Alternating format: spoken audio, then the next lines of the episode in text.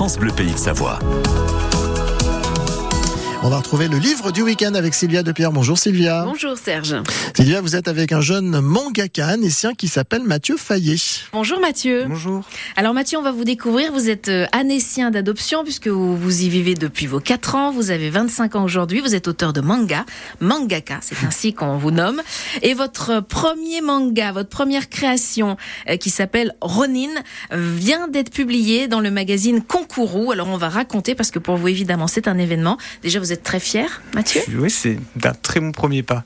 Alors Concourou, en quelques mots, euh, qu'est-ce que c'est? C'est un magazine qui met en avant des, des auteurs de manga. C'est ça, francophone. C'est un magazine de prépublication qui veut dire que il regroupe plusieurs histoires dans le but qu'une des histoires ou plusieurs soit reliée en tomes, comme vous le voyez en librairie par exemple. D'accord. Donc ça veut dire que c'est déjà une première étape et c'est déjà super d'avoir réussi à être sélectionné. hein. Franchement, c'est une très bonne aventure. Ça va être pour vous l'occasion de faire découvrir votre manga. Alors présentez-nous Ronin. Moi j'ai cherché et j'ai vu que Ronin dans le Japon médiéval c'était un samouraï sans maître. C'est ça exactement, parce qu'en fait, c'est un jeune porte-sable qui traverse un monde euh, qui est dirigé par une seule grosse ville, une des rares villes constantes et fixes dans ce monde. Il fuit la capitale et il subit euh, la notoriété de son maître qui n'a pas eu le temps de le qui était quelqu'un de très important et qui mettait un peu le bazar dans toute cette hiérarchie. Et du coup, il se fait poursuivre lui parce qu'il a, il a été le disciple du maître en question. Et son maître, il, pourquoi il n'a plus de lien avec lui? Et parce qu'il est, il est plus là. Il est plus là, il est voilà, d'où le, le nom Ronin.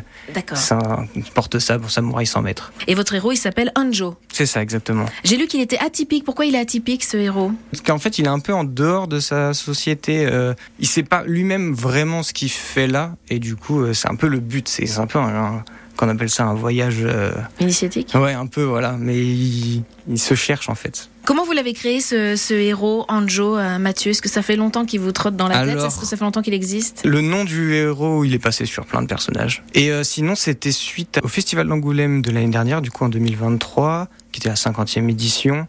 J'avais montré un dossier à plusieurs maisons d'édition, j'ai eu beaucoup beaucoup de retours. Et suite à ça, je me suis dit, ok, je vais euh, tout de suite faire les planches. Du coup, j'ai fait un chapitre de 20 pages. Et euh, ça a créé euh, le héros avec pas vraiment de background. J'ai envoyé tout ça à concours, que c'est traîné là, et je me suis dit, ok, je vais, je vais voir ce que ça peut donner. Et voilà, du coup, là, il, il vit vraiment. Et quoi. voilà, il vit vraiment ce personnage Anjo qu'on va pouvoir découvrir.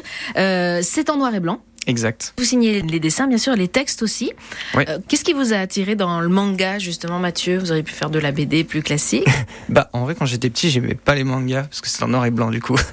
et puis un jour, je suis tombé sur une histoire qui s'appelait Mar. Je sais pas, euh, c'est la façon de raconter. C'était vraiment un shonen classique. Shonen, ça veut dire adolescent. Du coup, j'étais tombé sur un shonen vraiment bien pour ma tranche d'âge et j'étais, j'avais adoré. Et il y a eu, euh, comme beaucoup de ma génération, il y a eu Renaud Lemaire qui est un auteur montpelliérain qui a créé Dreamland. Il est dans la vague de premiers mangaka français. Il a émergé de tout ça en fait. Il y en a beaucoup qui n'ont pas marché lui, il est sorti de ça et c'était celui qui avait pas forcément le style le plus épuré.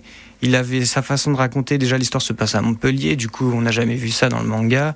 Et lui, il a, rendu le truc possible, quoi. Et euh, on a un peu tous suivi. euh, pendant très longtemps, je me suis inspiré de lui. Euh, Maintenant, je m'en détache, mais je l'aime toujours autant. Et il y en a plein d'autres maintenant d'auteurs français incroyables. Et c'est génial. Merci beaucoup, Mathieu Fayet, d'avoir été avec nous. Merci beaucoup. Voilà le nom du premier manga de Mathieu Fayet, Ronin, Ronin d'ailleurs il faut dire, hein, publié dans la revue euh, Concourou. C'est pas facile à dire tout ça ce matin, c'est le livre du week-end avec Sylvia Depierre pour y réécouter sur francebleu.fr dans un instant. La